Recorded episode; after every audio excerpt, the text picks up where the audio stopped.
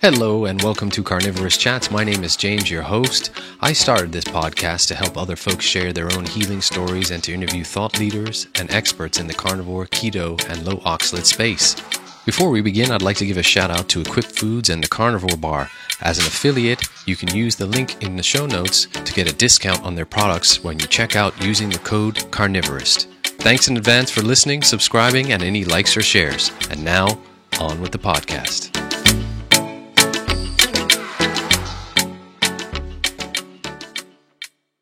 Hi, everyone, and welcome to Carnivorist Chats. This is James, your host.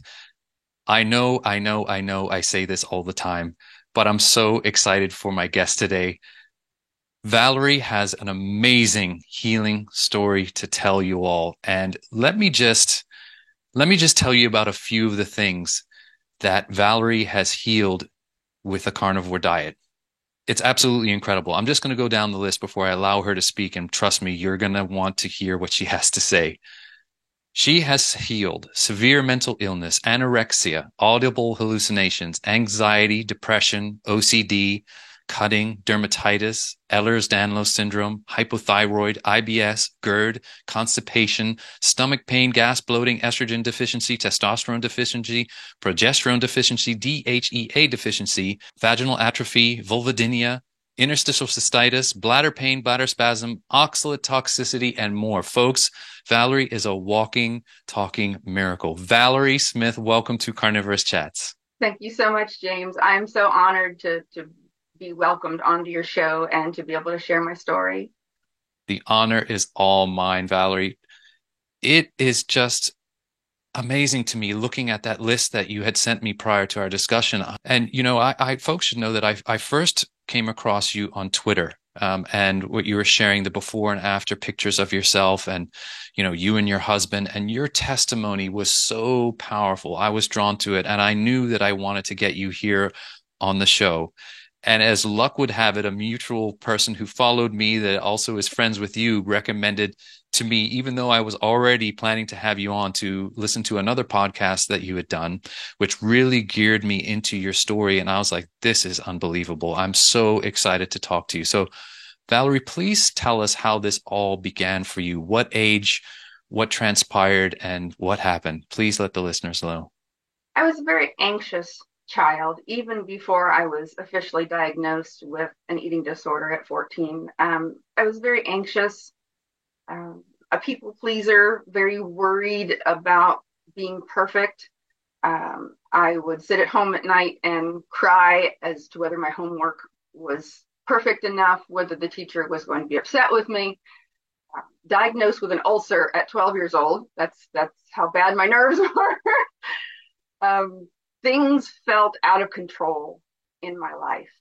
Um, and it came down to the point where when the eating disorder took hold, I couldn't control everything that was going on around me in my life. And but what I could control was what went in my mouth. And what I thought was started as lose a little bit of weight and maybe I'll get my dad's attention, who I'd not had his attention for a while. We had a strained relationship my whole childhood. Um, and combine that with being 14, the start of high school, all the nerves that go with that, the body image issues, all of that combined, and the stress of feeling unworthy of love, feeling that I wasn't worth the time to spend with, I ended up down this self destructive path that started as a diet, but the thoughts of self harm, the thoughts of self degradation were already so deeply implanted that it really wasn't a diet. It was already set up to be self harm. And that's where it started in 1984 when I was 14. Um, I had lost some weight and my mom was getting concerned and uh, I was showing more and more signs of anxiety and depression and she says it's it's it's time to go get this checked out you you you have to start eating you have to you know start putting some weight back on and up until that point I had hid it very well you know, you run out of the house in the morning. I'm late for school. I don't have time for breakfast. So there's a meal skipped. You either don't participate in the cafeteria at high school, or you say that you brought your lunch, or you go outside, or you go to the bathroom and hide. There was lunch that I could skip, and no one really noticed anything. And then I would eat supper with the family. Um, and they didn't know that I had already skipped two meals. And, you know, it just kind of spiraled from there. I heard you mention that I think, you know, in terms of our ages, we're, we're quite close and you're, you're a child of the 70s, right? Yes. And so you, I wanted to ask you about what you were eating during those formative years. What were your parents giving you? Typical stuff. I know my parents, because of the 70s time, there was all the low fat craze that just kicked in, uh, you know, all the margarine, chuck out the butter, even though my mother's mother and my father's mother had been raised on good old fashioned dairy butter. In came the margarine and then the fake stuff and all the grains. Uh, was that similar into your diet growing up? Yes. Um, I never paid attention to it then, but I look back on it now and I can see how it could have very well contributed to the anxiety and the, the depression that I was encountering as a young child. Um, everyone bought into the low fat of everything, and and a lot of pasta, uh, a lot of rice. Um, you know, not only did it taste good, but it could stretch farther. My mom was a single mom. Um, my grandparents were very close, living right across the street, and my my grandma cooked wonderful meals as from being growing up in New Jersey and being surrounded in the tenement houses with um, Italians and all you know all different ethnicities.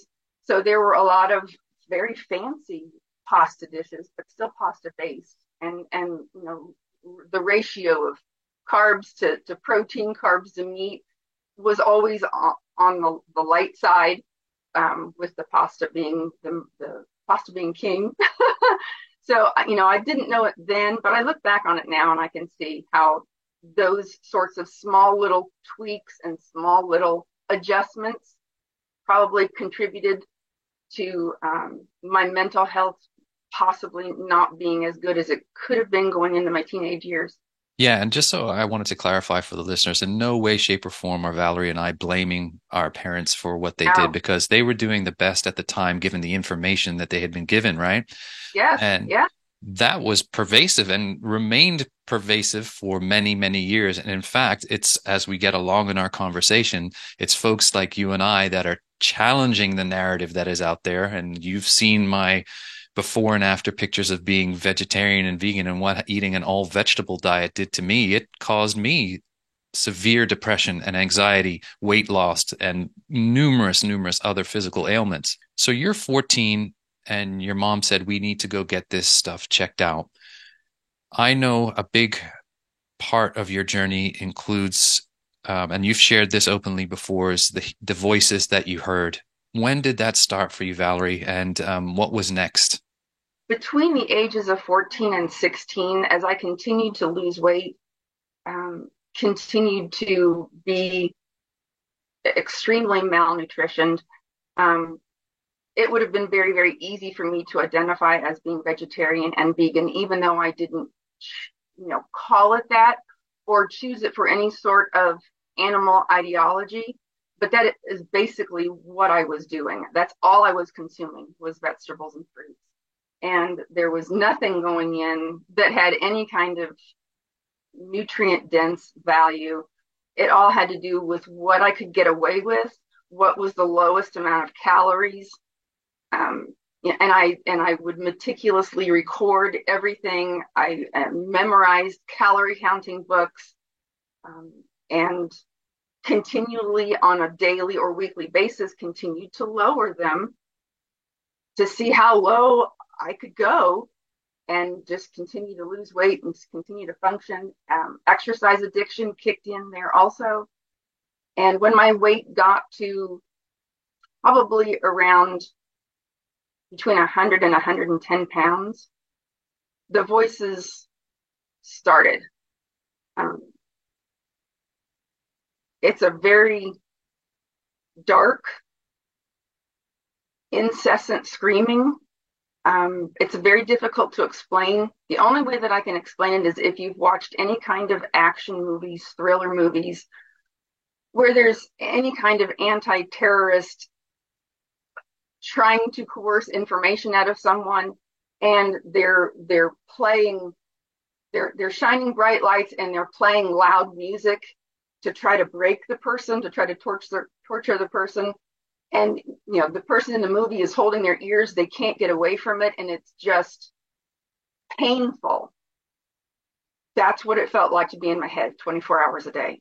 There's no escaping it. There's no turning it off. The only time that there is a way to get away from it is when you're sleeping.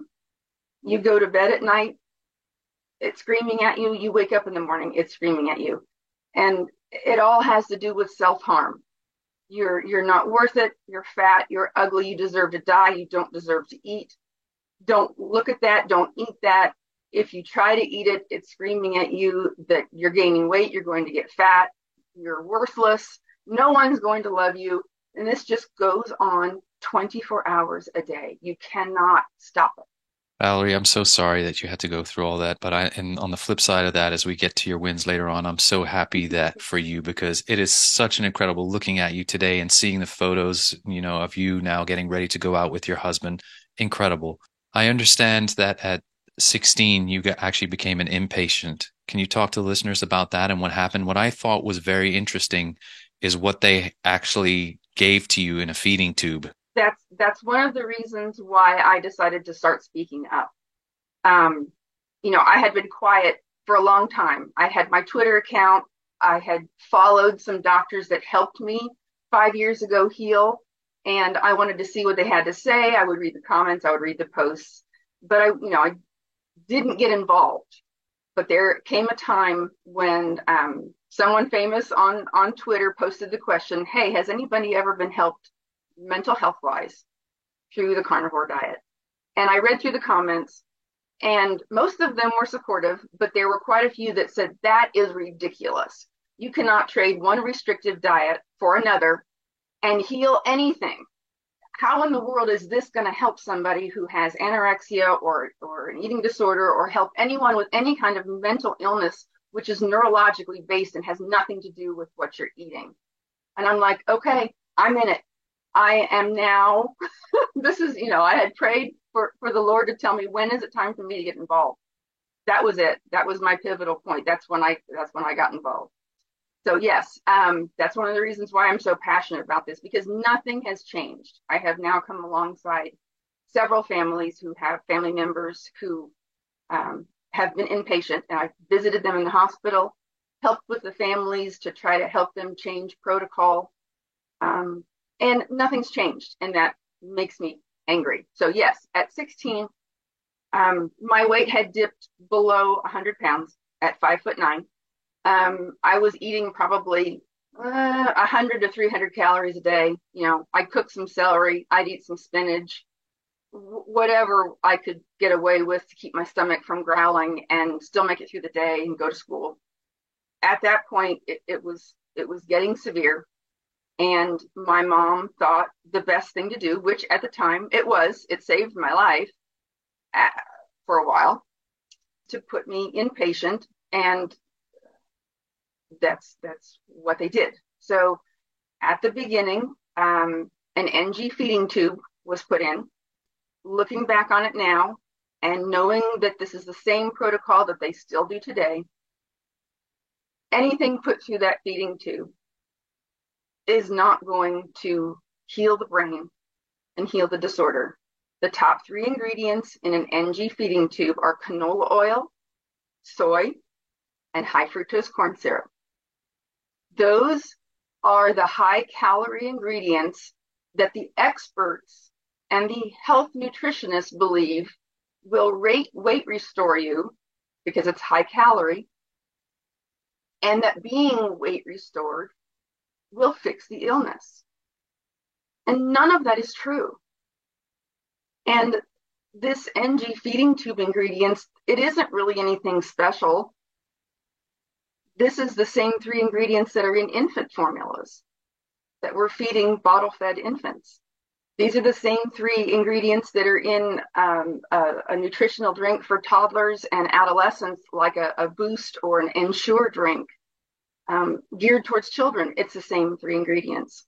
Anyone else that's in the hospital that's had surgery or needs nutrition assistance that's put an NG feeding tube in, not just for eating disorders, but for any reason, that's what's put through the feeding tube. And all of our nursing homes with elderly people that cannot consume regular food, this feeding tube is put in, and that's what's put through it.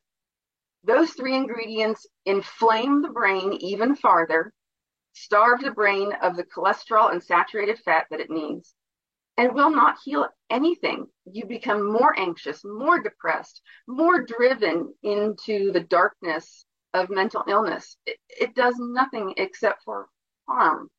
That is, it, it's still, it's still leaves me gobsmacked. And I've had uh, another wonderful young lady who is now a, a carnivore coach, Coach Claire Cecil, um, yes. on, and she had anorexia nervosa as, as well. Yes. And, you know, she had her issue with the feeding tube where it was either grain based or dairy based or, or something like that for her. And she ended up pulling the tube out at one point.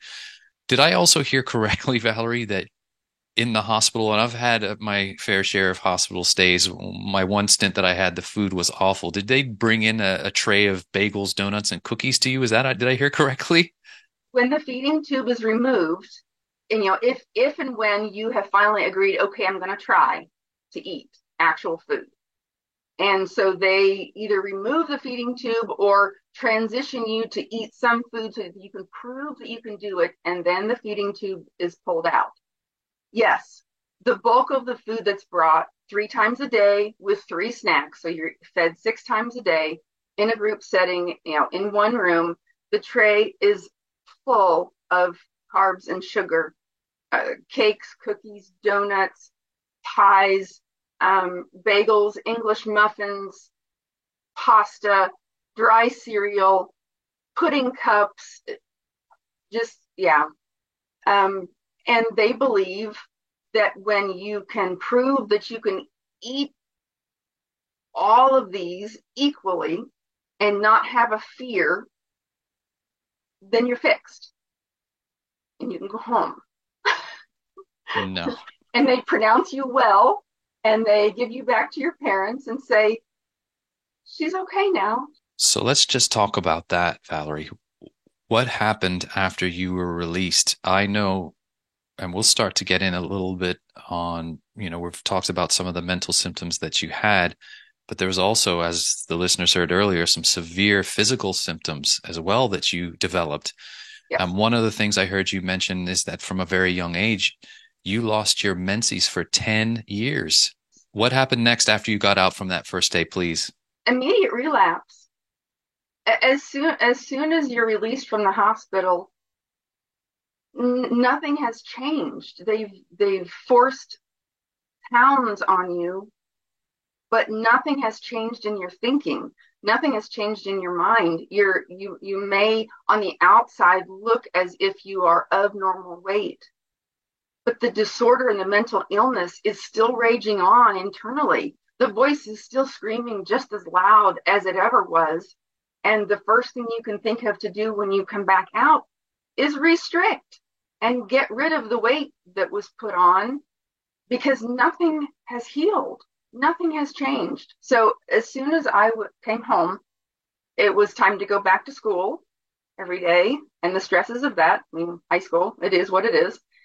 Um, but immediately, you're already looking for ways to not eat everything on your plate, move stuff around, it, it, it just starts all over. It's just immediate relapse. And it's so difficult to treat. Out of all the mental illnesses, anorexia has the highest mortality rate of all psychiatric illnesses combined.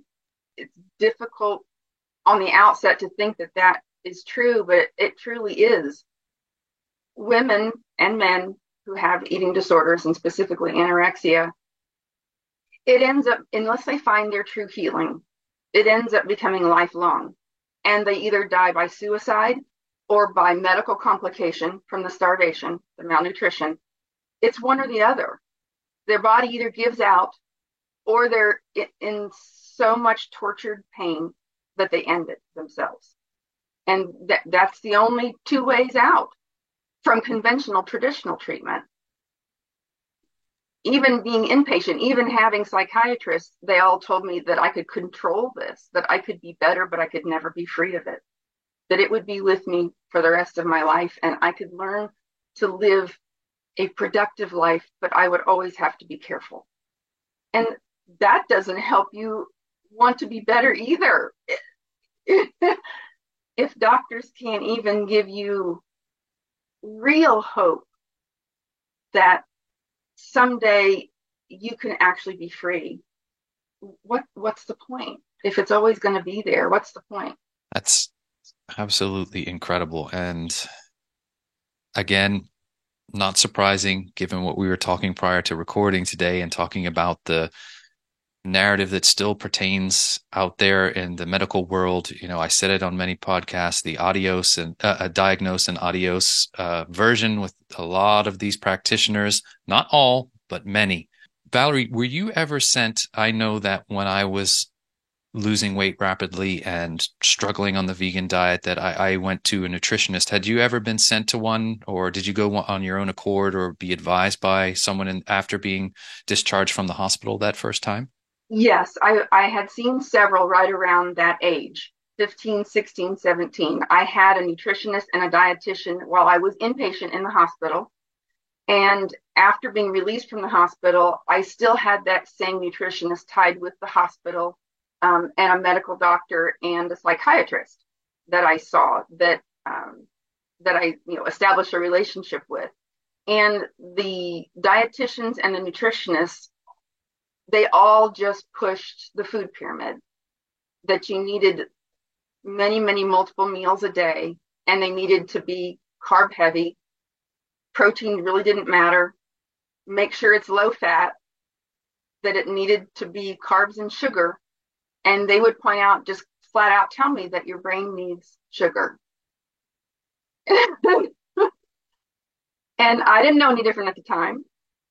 I was, you know, half of me wanted to stay in my illness because of the of the darkness and the pull that it has. I wasn't quite to the point yet where I was tired of being sick and tired. Half of me was still active, actively starving, actively listening to the voices in my head. And the other half wanted to be better, wanted this to go away, but I didn't know how to get there. And and I and I followed everything that they told me to follow, but also immediately relapsing as you start to eliminate foods. The first thing you're going to eliminate is anything that you consider to be higher calorie on the food plan that they've sent home to you.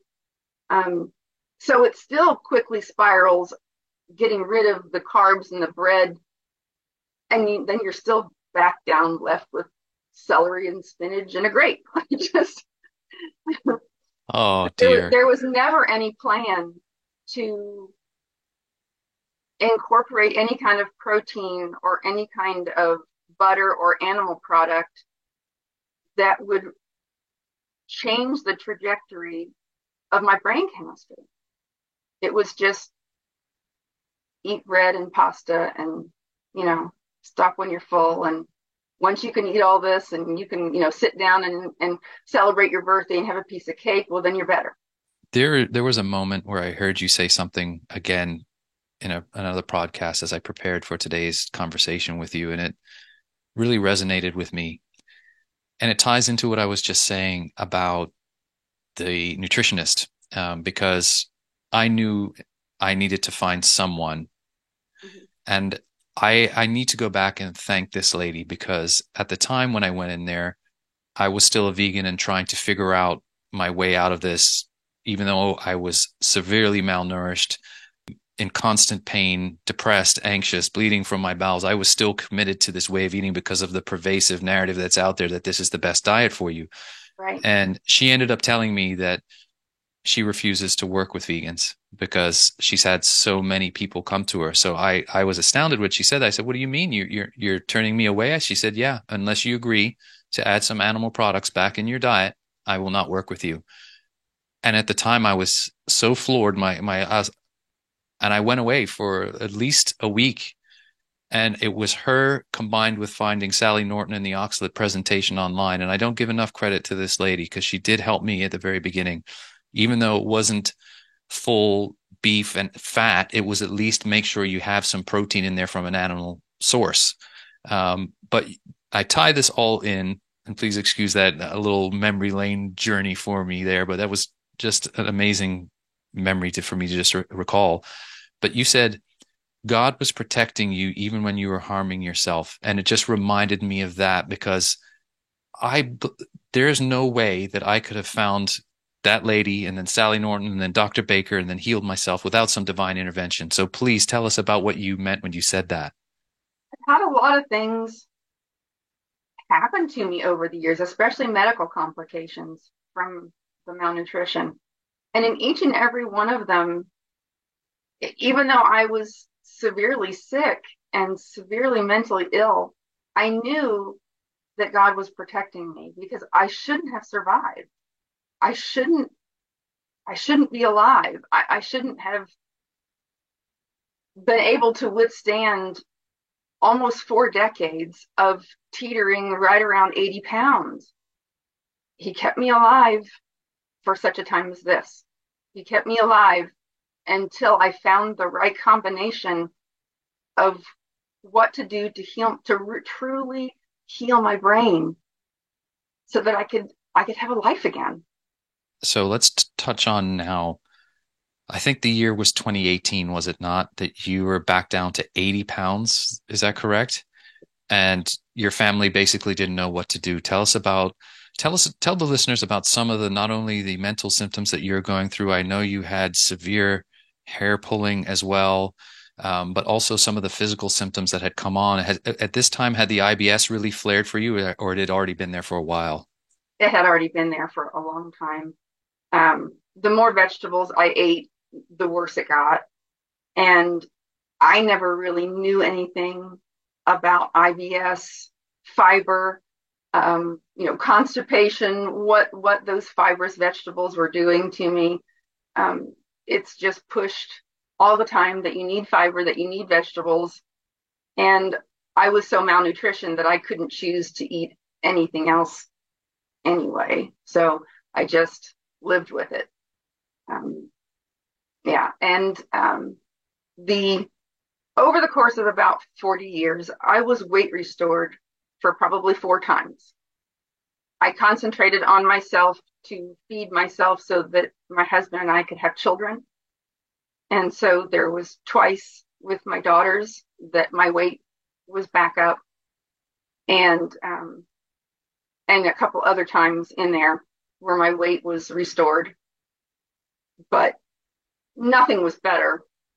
And when i was weight restored because the mental illness is so strong and so dark and so pervasive, if I wasn't actively starving and I was trying to, to the best of my ability, take care of my body so that I could get pregnant or maintain a pregnancy, it, it morphed, it changed that self harm reared its ugly head into something that I'd never experienced before. And so the severe OCD that is a neurological disorder brought on ways for me to self harm when I was not starving. So when my weight was restored and I wasn't starving, I began cutting and pulling my hair out, which is called trichotillomania. Um, scalp, eyebrows, eyelashes, all of it. It was a way to deal with not self harming myself by starving. And so th- those three things, the cutting, uh, it was bad. When summer would hit, I would have to buy liquid foundation makeup that was meant for women's faces and try to match the skin tone for my legs. And slathered this on my legs like lotion and let it dry to try to cover up the cuts and the scabs to try to pass. So when I was out in public, people didn't look at me funny. It was that bad.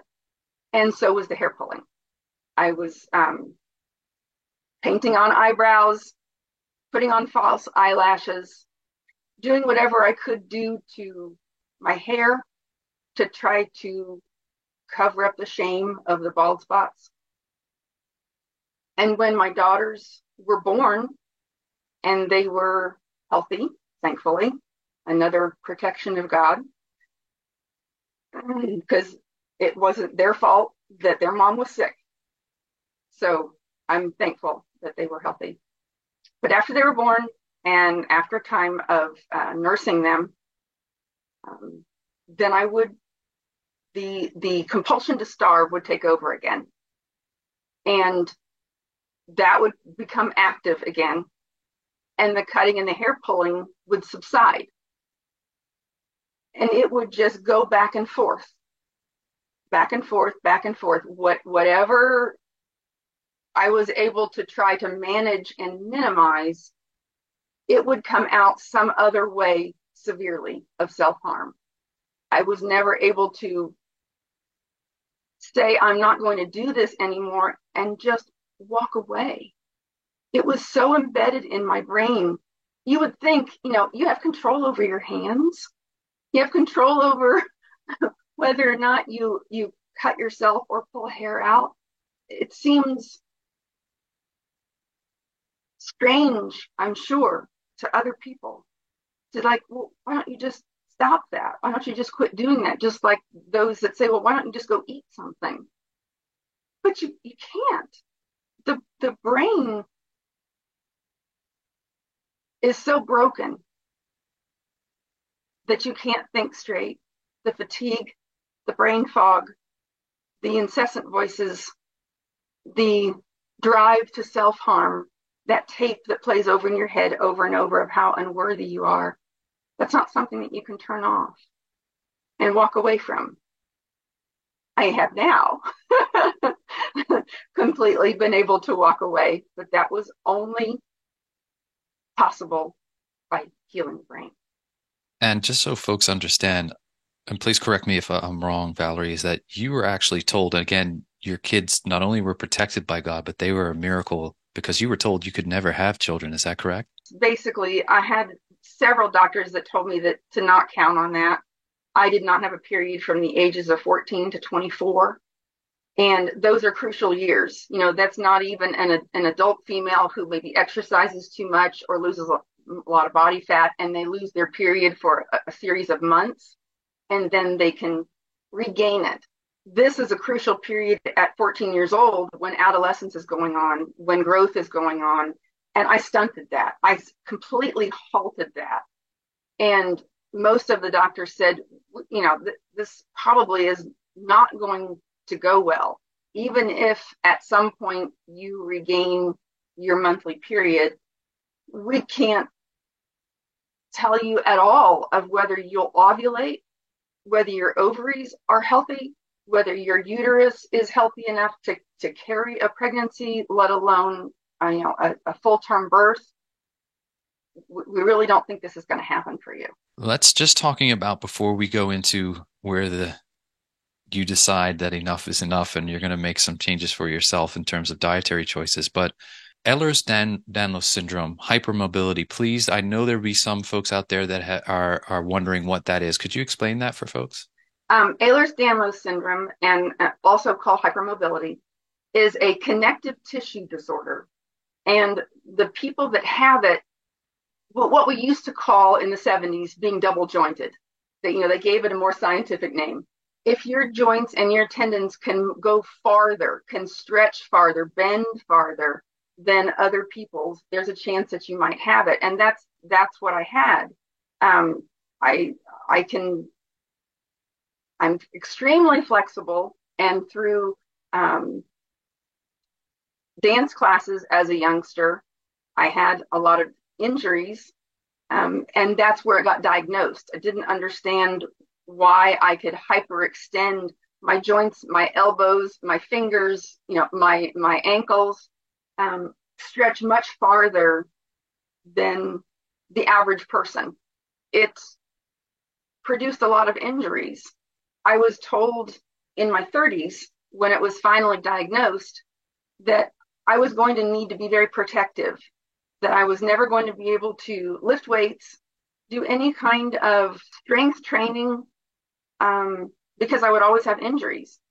And up to a certain point, combined with the malnutrition, it was true. I had um, constant golfer's elbow, tennis elbow, and I didn't play tennis or golf. it was from overextension um, and repetitive moment movements just from everyday exercise. I was addicted to exercise, but it wasn't doing those activities. But I constantly had arm pain, elbow pain to the point of the elbow would hurt so bad that I could not grip a, a coffee cup because the pain would shoot from the elbow down to the fingertips. I couldn't put my ma- own makeup on because I couldn't grip the lipstick or the mascara. It was so, it would just shoot severe pain. And I would go to physical therapy and, you know, three times a week and, and they would get it to a point where it was better. And in a week or two, I would injure something else. It was constant. I had um, three stress fractures in the course of four years and um, a constant elbow, hand pain, lower back pain. And it's gone. Yay! Yay! Valerie, I know you. I just um, just wanted to touch on the the thyroid. I just remember being so cold all the time. A low basal body temperature is very synonymous with having hypothyroid.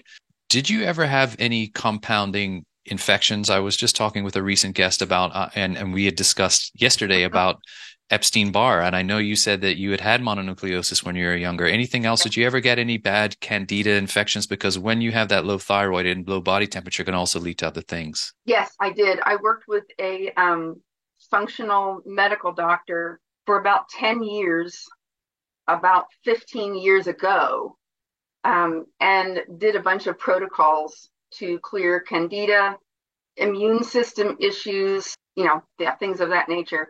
And yes, the, the low thyroid, um, it's a cold that you can't explain. It's a cold that is like bone pain. You're so cold that you you can't put enough layers on to to maintain your own body temperature and it and it actually hurts. It's like being out in negative 20 degree weather without proper clothing on. It, it feels like that. It feels like that burning cold pain that you can't escape and you're not even outside. You're inside where where it's warm and you can't get warm enough. You just can't. You're just so underweight and so skeletal that you just can't can't stay warm enough. So Valerie, let's let's talk about the moment now where you decided to do some research for yourself and I think you came across the book by Julia Ross. Is that correct? Yes, I did. yeah. Um, I had gone through some more medical complications um, from 2001 and 2010 directly related to all the muscle, all the musculature that I had lost. And I was I was to the point where I'm just I'm I'm just so tired of being sick and tired. I I wanted to stay living for my family. I have a wonderful husband, two beautiful adult daughters, a mom that is my best friend. But at the same time, I didn't want to wake up anymore. It, it just it just hurt too much. It hurt in body and in mind, and I couldn't escape it. And combining that with the two major medical problems that I went through, surgeries that shouldn't have happened, the medical issues that shouldn't have happened, but were a direct result of, of how sick I was. And nothing was working. Nothing that I was trying to do. I'd say I'm going to do better. I'm going to eat more. And it was just too hard. And so I began to try to search. I started with the brain. Like maybe there's something, maybe what I started with was thinking that there were supplements I could take. You know, at that point, yeah, at that point, I was already taking like 35, 40 supplements a day, um, thinking that, that I was at least doing something, even if I wasn't consuming the food. I'll just take all these supplements. Hey, I know I need B12. I know I need D. I know I need, you know, zinc. Maybe this will do something. So, um, when I started to to research maybe what the brain needs and maybe I could get a little better in that department, it was from the supplement standpoint. So I found these two books at our local library by Julia Ross called the the Mood Cure and the Diet Cure. And in those two books, um, she talked about all the brain neurotransmitters that are so very important to mental health and for clarity of thinking and for anxiety and depression. Um, things like GABA, things like dopamine, serotonin, all those, you know, brain chemistry important, uh, vital things that need to go on for your brain to fire right. And she also talked about the importance of protein. Now I look back on it now of her recommendation and I kind of chuckle because her recommendation was to get at least 30 grams of protein at each meal. Well, now that's, you know, that's barely a bite from what I eat now, but that kind of got me started. Um, I still didn't implement the protein, but I ordered all the supplements and started taking them. And uh, it was right around that same time, 2000, you know, 16, 2017, that I was finished with those books, take actively taking these supplements. Um, and we got our first smart TV, and I was introduced to YouTube. And so I thought, well, I wonder if there's anything that I can watch on YouTube that would have to do with maybe the brain. To continue this on, see see what I can find out, see if there's new supplements out there that might help me. So I found Dr. Georgia Ede Dr. Chris Palmer. Um, I found Paul Mason, um, Amber O'Hearn, you know, quite a few out there that were talking about the importance of saturated fat for our brain, the importance of protein, which is the carrier of the fat, um, and what our brain is made of the, the percent of, of, you know, our brain is 60% cholesterol and saturated fat. And if I wasn't consuming any of that, which I hadn't for almost 35 years, and it was convincing. I needed, I needed evidence. I'm, I, I'm a researcher. I read, I research. I want to see it in print. If I was going to go rogue, which is how I describe it, against everything that I had been taught that would help me, if I was going to go against the medical establishment that up to this point had not helped at all. You know, I'd been on seven different psych meds over the course of 25 years that were supposed to help. It didn't help any. Uh, you know, a very high powered antipsychotic, Seroquel, that was supposed to take the voices away. Well, it just made me a tired zombie with voices. You know, it, it, it, it didn't do anything along with the other six that I was on.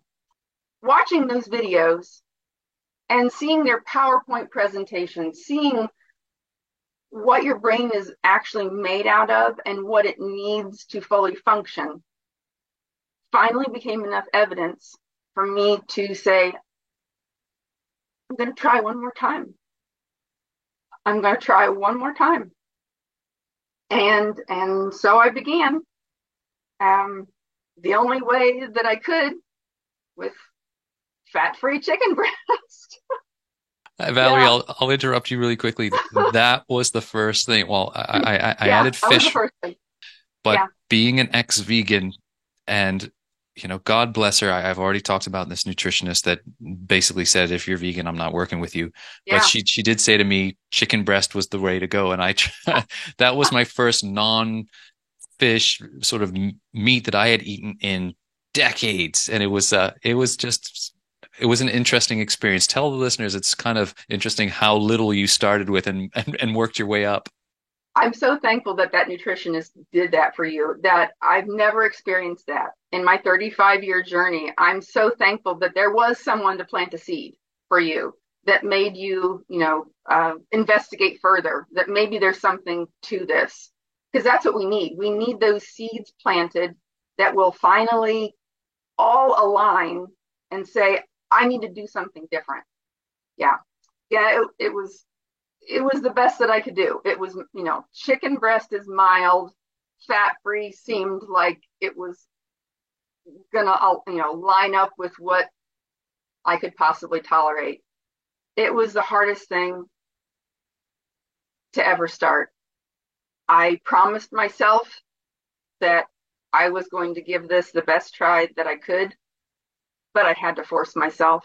I really did. It was a complete forcing I sat at the kitchen table with an ounce of cooked chicken breast, two tablespoons, an ounce. And I just wept. I just cried. I put that bite in my mouth and the voices screamed louder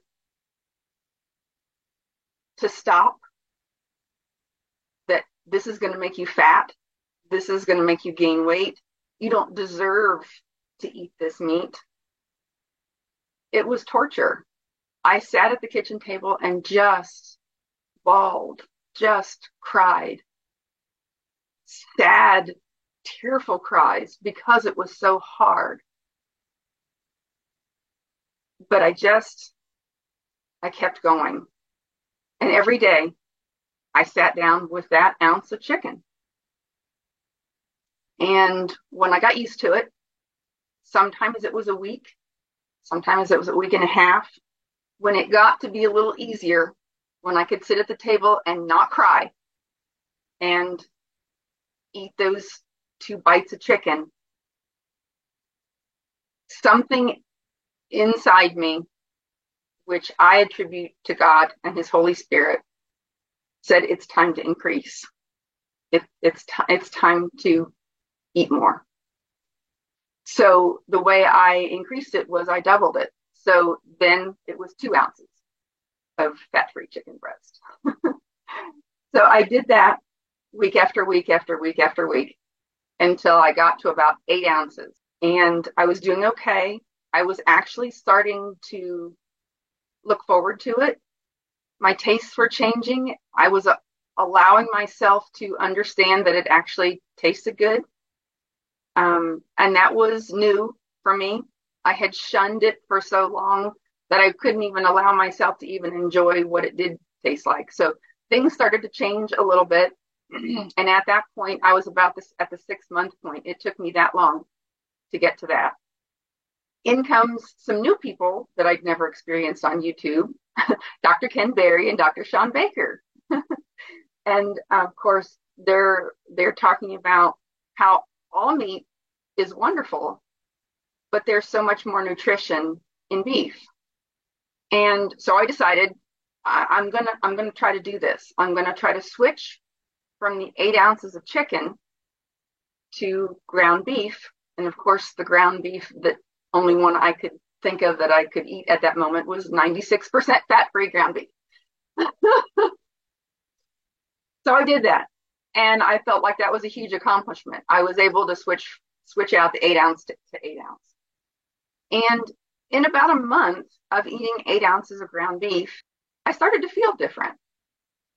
Um, I not only looked forward to it, but it felt like when I was like four or five bites in,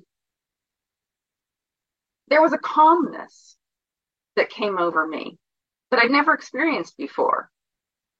And now at that point, the way I describe it to help people understand that that voice that had been like screaming in my face straight at me, like a you know, like a coach or a football player would scream at you just right in your face, was now in another room with the door closed. Still screaming, but farther away. And I had never, ever experienced that. It had never, ever gotten quiet, ever. whether my weight was restored or not, whether I was on medications or not, whether I was actively starving or not. I had never experienced a reduction in those voices screaming at me. So at that point, I felt like I'm really on to something here. Even if I don't get any better than this, this is working. So I'm I'm just gonna keep going. I'm just gonna keep going. So I did. And when I got to about 12 ounces of ground beef, I was continuing to watch all of the carnivore doctors. And they started talking about whole cuts of beef, the benefits of the connective tissue, the collagen, um, what that does for your brain chemistry. And at the 12 ounces of ground beef, I I had never ever been able to entertain that idea before, but now it was a possibility. So I bought ground chuck at the grocery store and put it in a crock pot and cooked it all day. And I was able to transition over to that ground, to that, uh, that chuck roast. At that point, about the nine month point, I had been able to got, get up to a pound. And it was mostly the um, chuck roast, but still some ground beef in there too. And at that nine month mark, when I got to the, the pound, there was more that happened. There was more improvement. I was able to critically think for the first time about the cutting and the hair pulling. And for the first time in my life, be able to look at those activities and say, what in the world were you doing, Valerie? and it wasn't a forcing where I, am going to promise myself that I'm never going to do this again, which is what I had done over and over and over. And then the shame and the embarrassment and the steamrolling of that happens because you're trying to make yourself quit something that you can't quit. This was different. This was sorry. this was, I don't need to do this anymore. I can walk away. This isn't serving me anymore. I don't need this. I can stop and I can walk away. And that that was such a life changing moment that I, I, I that I'll never I'll never ever get over. I'll never I don't think it will ever get old of thinking about it or sharing about it of how life changing that actually was. So at that point I was so much better that in my mind I'm like I'm I think I'm all in. I don't I don't need to do this this ounce increase anymore. I think it's time to just eat till I'm full. I think it's time to figure out what that feeling is. I think it's time to actually really flood my body, flood my system with the nutrients that had gotten me to that miraculous point that it was time. It was time to find my freedom. And I was enough better to know that this is it. I'm just I'm just going to keep going. So I quickly went from that 9 month mark to the year mark in the course of just those 3 months doubling. I had gotten to 2 pounds of meat every day.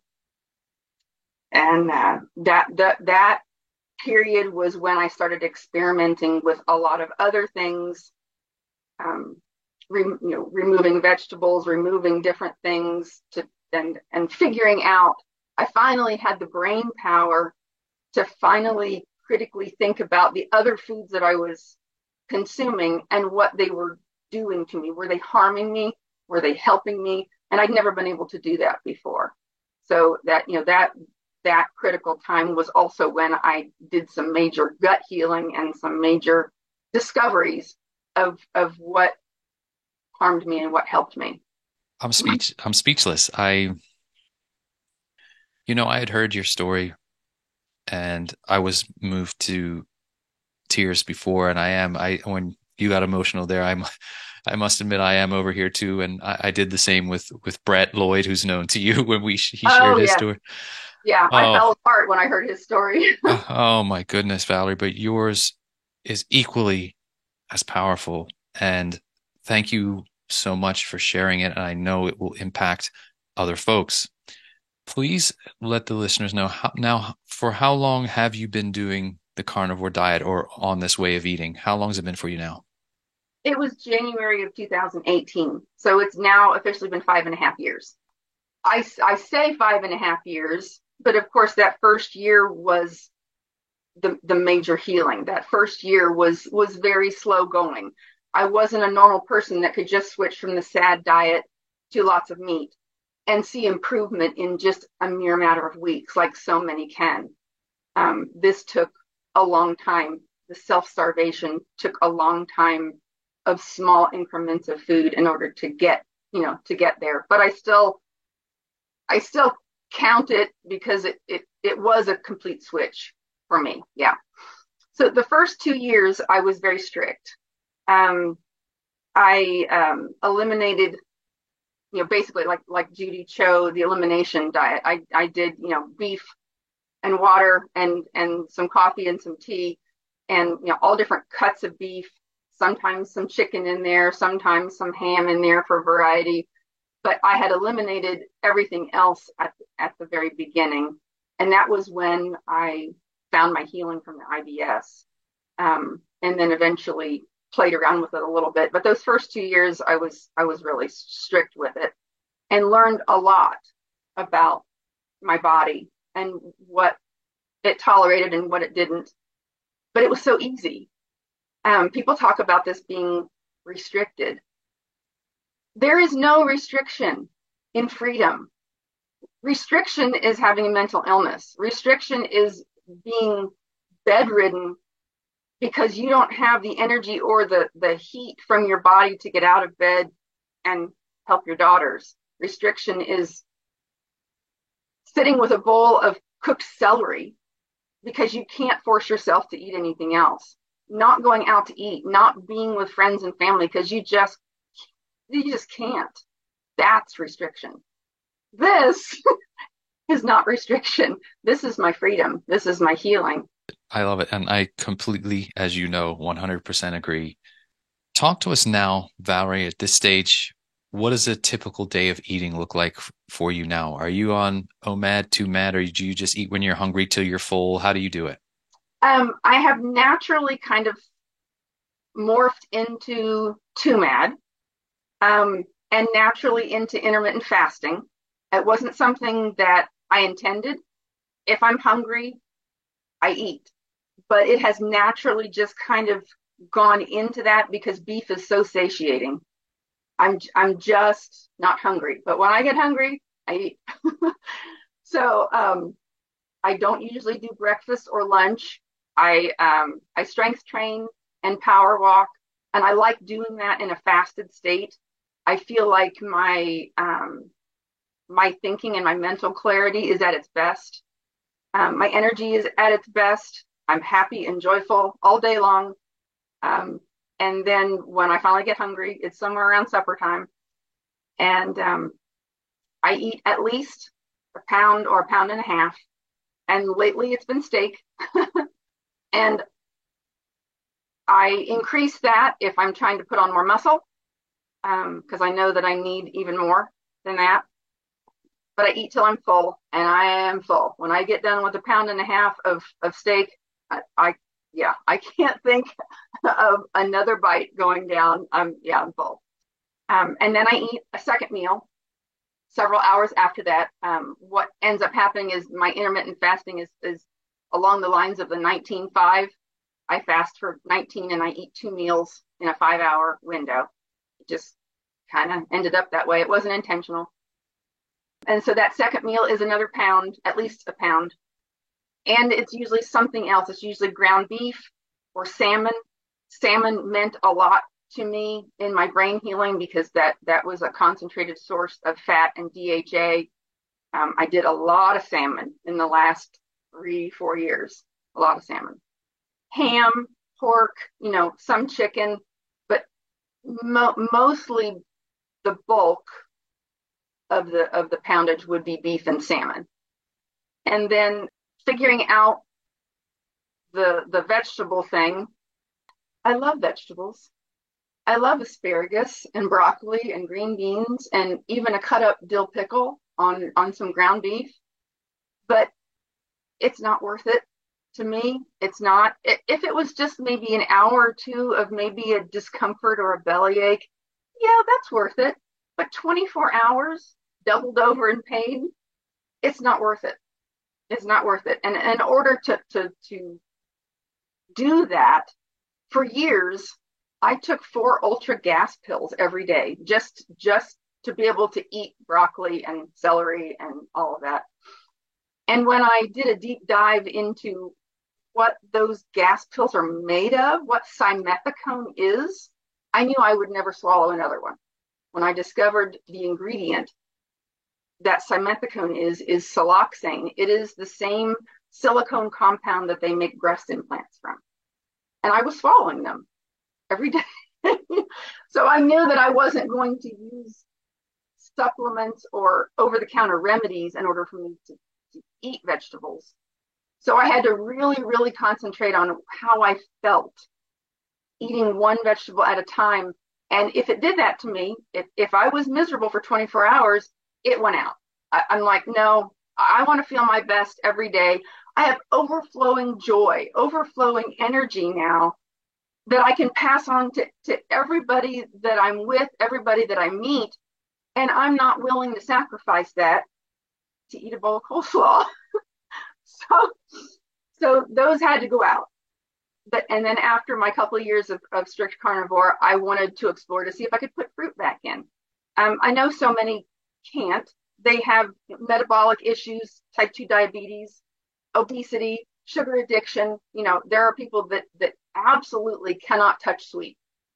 There's moderators and abstainers, some that have to completely abstain in order to not have that move into another craving. I don't have those, pro- I don't have that issue, thankfully. So even though I had to push out the vegetables that some people still can enjoy, I was able to put back fruit in. I eat a bowl of blueberries with that second meal. or in season like it is now, June, July, August, um, locally in Ohio, I'll be able to buy at my farm market some locally grown like um, muskmelon, cantaloupe, um, homegrown watermelon that I'll probably put in a, a, little bit seasonally. But my go-to usually is a bowl of blueberries, and I have I have no problem with them. They don't cause any kind of digestive upset. They don't cause me to have any kind of strange thoughts, any kind of neurological issues, any kind of craving afterwards.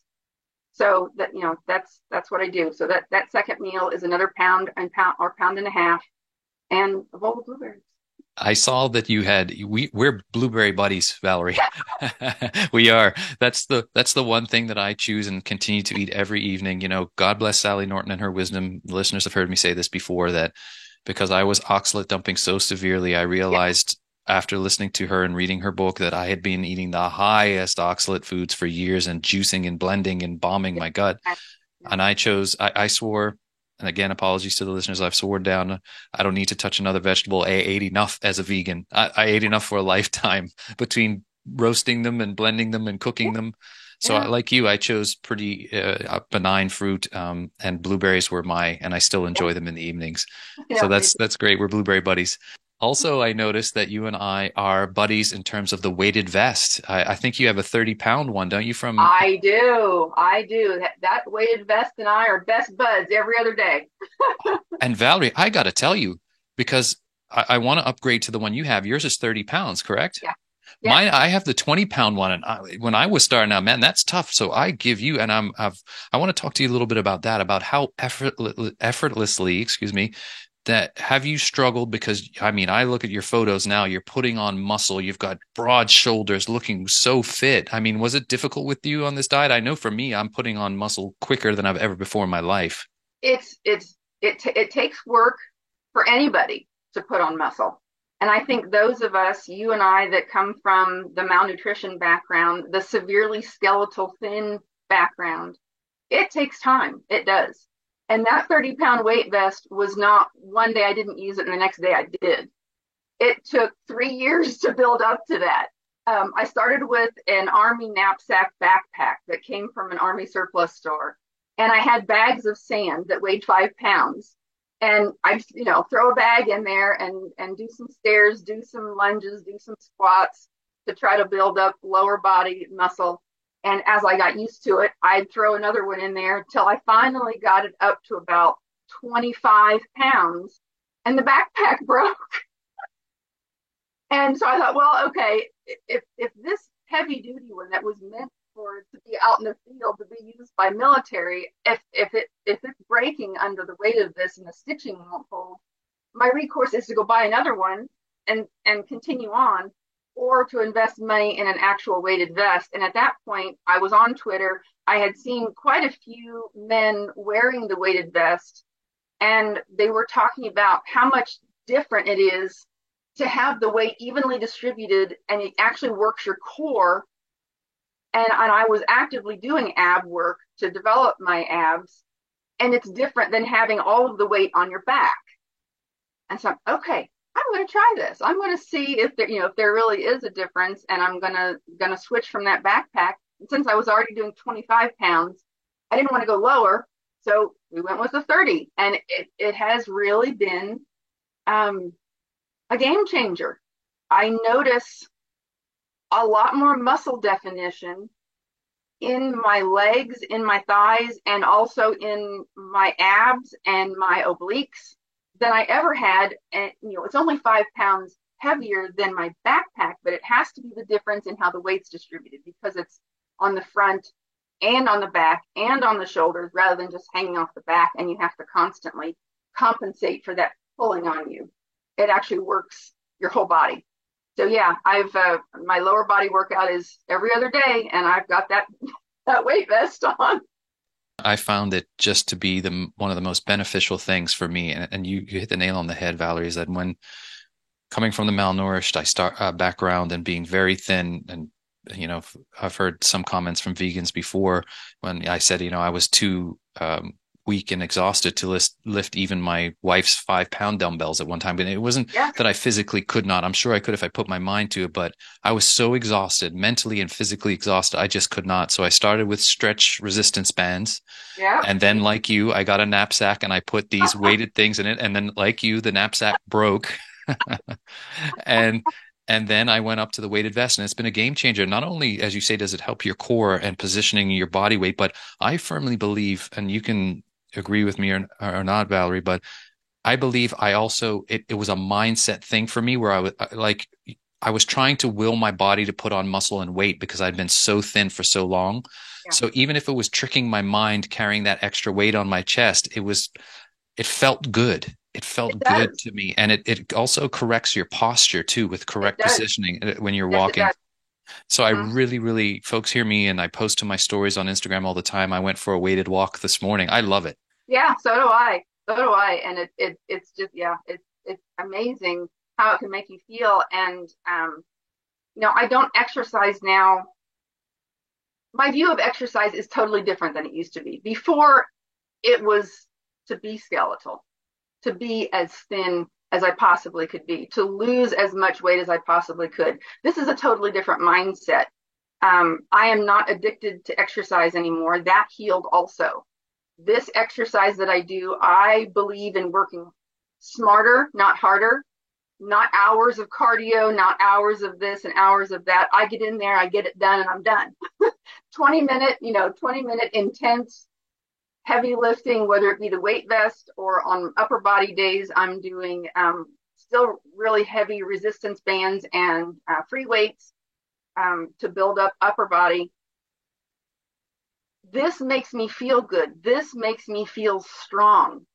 And you know as well as I do, it's not only skeletal muscle that we're trying to grow, we're also trying to revamp and recoup bone structure. The osteoporosis with the malnutrition, the skeletal, the oxalate toxicity, the um, toxic metal toxicity that we can go through, it will harm our bones. And I want to age strong. I don't want to be a weak, frail, sarcopenic, muscle wasting, fractured woman. I don't want to accidentally slip and fall and break a leg because my bones aren't healthy. And that that weight, that weighted vest, the the upper body weights that we use, we're building also bone as we're nourishing ourselves with protein and fat and then that resistance you don't see the bones but we're rebuilding bone and that is just as important as building muscle let's talk about the impact in the change of not only your mental state but physical state has had for both your husband and your children. I was so happy for you when you made that post the other day showing the picture of you and your husband at your wedding and how after how many years now he has his wife and your your your daughters have their mother back. It just must be so incredible for them and for you to to finally be sharing and living and love, loving and laughing Talk to us about that. That's really incredible. It is. Um, my husband and I have been together for um, 31 years and officially married 29 um, just this past weekend. He's only had who he has now for five years. He endured, his love is unconditional, and he endured a lot. I was just so ill. I the the my my mind was so ill, my body was so ill. I was sad most of the time. I was cold all the time. And how I was and what I did affected everyone around me and they were helpless to inspire me to change. They would talk to me, my husband would talk to me, my daughters, my mom, extended family, the medical issues that I had, the surgeries that I had as recently as just 13 years ago, you would think all of those things would give you the motivation to change. And it does. You desperately want to change, but you can't fix mental illness by just saying you're going to turn it off. He and I are like newlyweds again. it's um it's so fun to rediscover and try to redeem what it should have been all along. The joy of just laughing together, enjoying a movie together, watching TV together, eating together, um, taking a day trip together. None of those were pleasurable. None of them were easy to do. I would, but it was kind of like white knuckling through it. It, it. I was always guarded. I was always trying to put a smile on my face, but it wasn't true joy. It wasn't true, vibrant health, vibrant life the way that it is now. It, it was just suffering, but trying to make it through. And um, my daughters, beautiful 26 year old who's newly married and now pregnant. and um, beautiful 19 year old who's embarking on her um, her new employment journey with a job that she absolutely loves. They've only had me the way I am for five years. I have many regrets. We made what I felt was the right decision for our family when my older daughter was four. We made the commitment to homeschool for many, many, many reasons. And we homeschooled both girls combined for 24 years. And just finished a year ago with my 19 year old but with that being said, it, it was a wonderful life and, and it was what we wanted it to be for them educationally, but it was a struggle. I was so ill. And there were times when I was actively in starvation mode again, where I was down to that 80 pounds. I couldn't even sit down with them and do basic math. I, I could not help them with their schoolwork. So I have um, have regrets. Hindsight is always 2020. And I have gone to them and apologized. They know that I was ill, that there wasn't anything that I could do about it, but I wanted them to know that I now know that they suffered when I suffered. And I can't do anything about it to change the past, but I can sure redeem today and sure redeem the future. Same with my mom. My mom is such a strong woman. She has cheered for me. She has fought for me. She has advocated for me my whole life. She's cried over me, prayed over me, worried over me. Thought for many, many years that she was going to get a phone call from my husband that, you know, I had maybe passed away in my sleep or had cardiac arrest because I was so, so skeletal. And now I see her almost every day. We power walk together. it's like I, I get, I'm just going to use the term. I mean, I, I have a relationship with Christ and I am born again in him.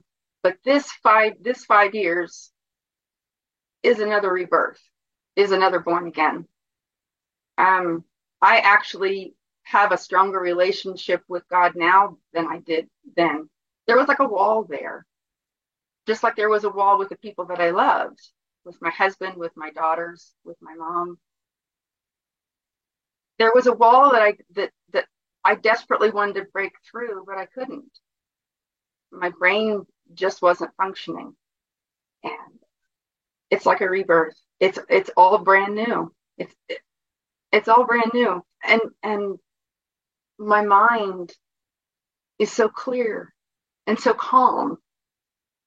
The voices that I thought would be with me until I took my last breath have been gone for four and a half years. And the very first few months that it was completely gone, I worried that this was too good to be true. I woke up every morning worried that it's all going to come rushing back. And I finally, finally, after a few months, a year and a half ago, finally realized this is permanent. this this is not going to get taken away from me. I, I am not going to get used to this and have it have the rug be pulled out from under me. This is who I am now. This this is what it feels like to not have a mental illness. This is what it feels like to have a calm brain with only my own thoughts and the joy. Life is good. And everybody has bad days. Everybody has stresses. Everybody has things that go on that will dampen that. You know, I'm not saying that life is perfect, but that that that foundation, that base of that bubbling, overflowing joy is there all the time. And even in the midst of stress or disappointments, it's it's always there. Listeners, I told you today was going to be a amazing, powerful episode and Valerie, I'm telling you, we I speak for everyone that's going to see this, that's going to listen to this, and for myself when I say we are more than happy. We're share your joy. It's infectious. We're so happy for you and your family. Thank you for sharing. I want to touch on one last thing before I ask where folks can find you online and we end out is that I heard you say that like myself, you just want to help others now and it's so commendable and be a voice out there. Mm-hmm. Talk to us a little bit about that before we end out. I wish that I could evolve change from the top down. I wish that I could embark change within hospitals, within inpatient settings, within dietitians. And I have tried and there's always a lot of pushback. And, that's okay. That resistance is okay, but I've never gotten anywhere with that. Um, you know, there, for example, there is one tube feed um, that a family can request if they know about it, and their insurance may or may not cover it, but it is protein and meat based. But they're not going to know about it if the doctor doesn't share that with them, doesn't give them informed consent and give them a choice. And so when I've come alongside families and visited girls in the hospital and I suggest that, every time they're going to go with the experts that are caring for their child in the hospital. And the doc, and if the parent has the courage to ask, in this particular instance, the doctor said it doesn't matter what's in the tube feed. It just matters that it's high calorie. It doesn't matter what the food is. It won't change what happens with the mental illness or the anorexia. It doesn't matter what's in it as long as it's high calorie. I've tried having meetings with dietitians. I've tried having conversations with them and it doesn't end well. I just want to open a window, not even throw open a door. I just like to open a window to have conversation, to share my story with those in those top echelons, to maybe open the idea that there is a brain neurological connection and what you feed it can really change what the brain does. And that's not worked. So my focus is on reaching out to everyone that's around me. So I am very, very passionate about replying to anyone that reaches out to me, whether it be just a reply on a Twitter post that I've put out, that I personally reply to. I try to go through. Um, it might take me a couple of days, but I, get, I reply to every single one, and I get probably five different direct messages at least every week. And if they'll let me, I love to come alongside them, whether through direct message, through phone calls, through texting. Um, I have five different ladies right now that we're now have abandoned the direct message because um, it's hard to pose questions, ask what they're eating, ask what their ailments are. You know, it's easier to do that in real time.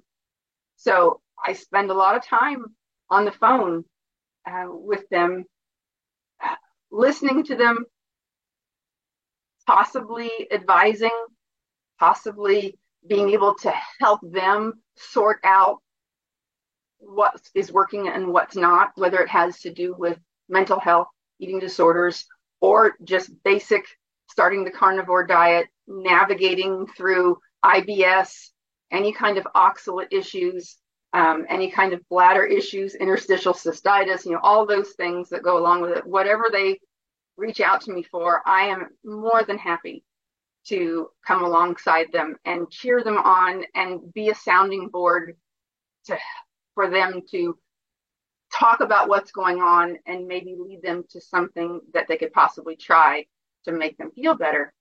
And um, that's my main goal is to be available to anyone, anyone that reaches out to me. And I don't care how it gets done. I don't care how many hours the phone call is. I don't want anyone else to live like this for 35 years when it's not necessary.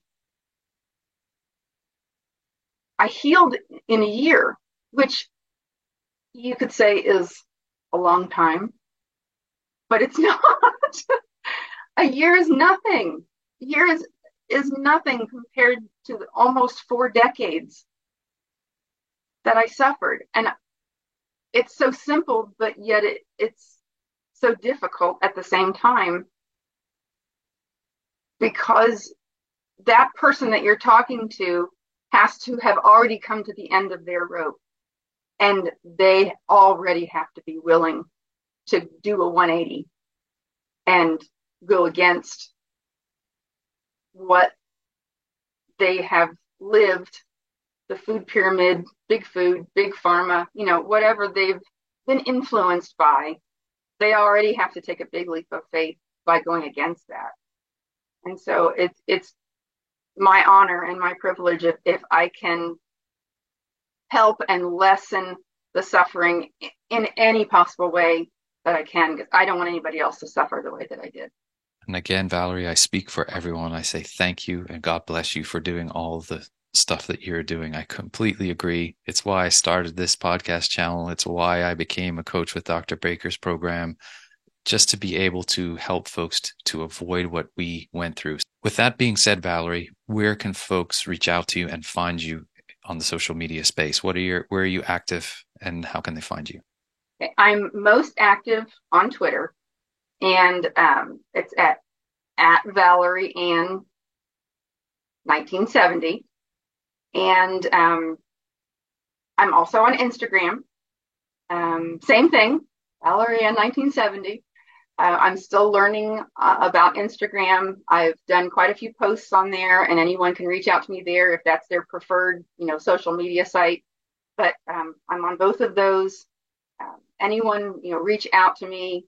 You know, if you want to talk to me directly, I'll very gladly give out email, phone number, you know, and we can talk and and I can listen to what you're going through and hopefully together we can figure out you know what the next steps are to get to feeling better. Valerie ann smith this has been an honor a privilege a joy. Thank you thank you thank you from the bottom of my heart for taking the time out today and sharing your story. We're so grateful for you.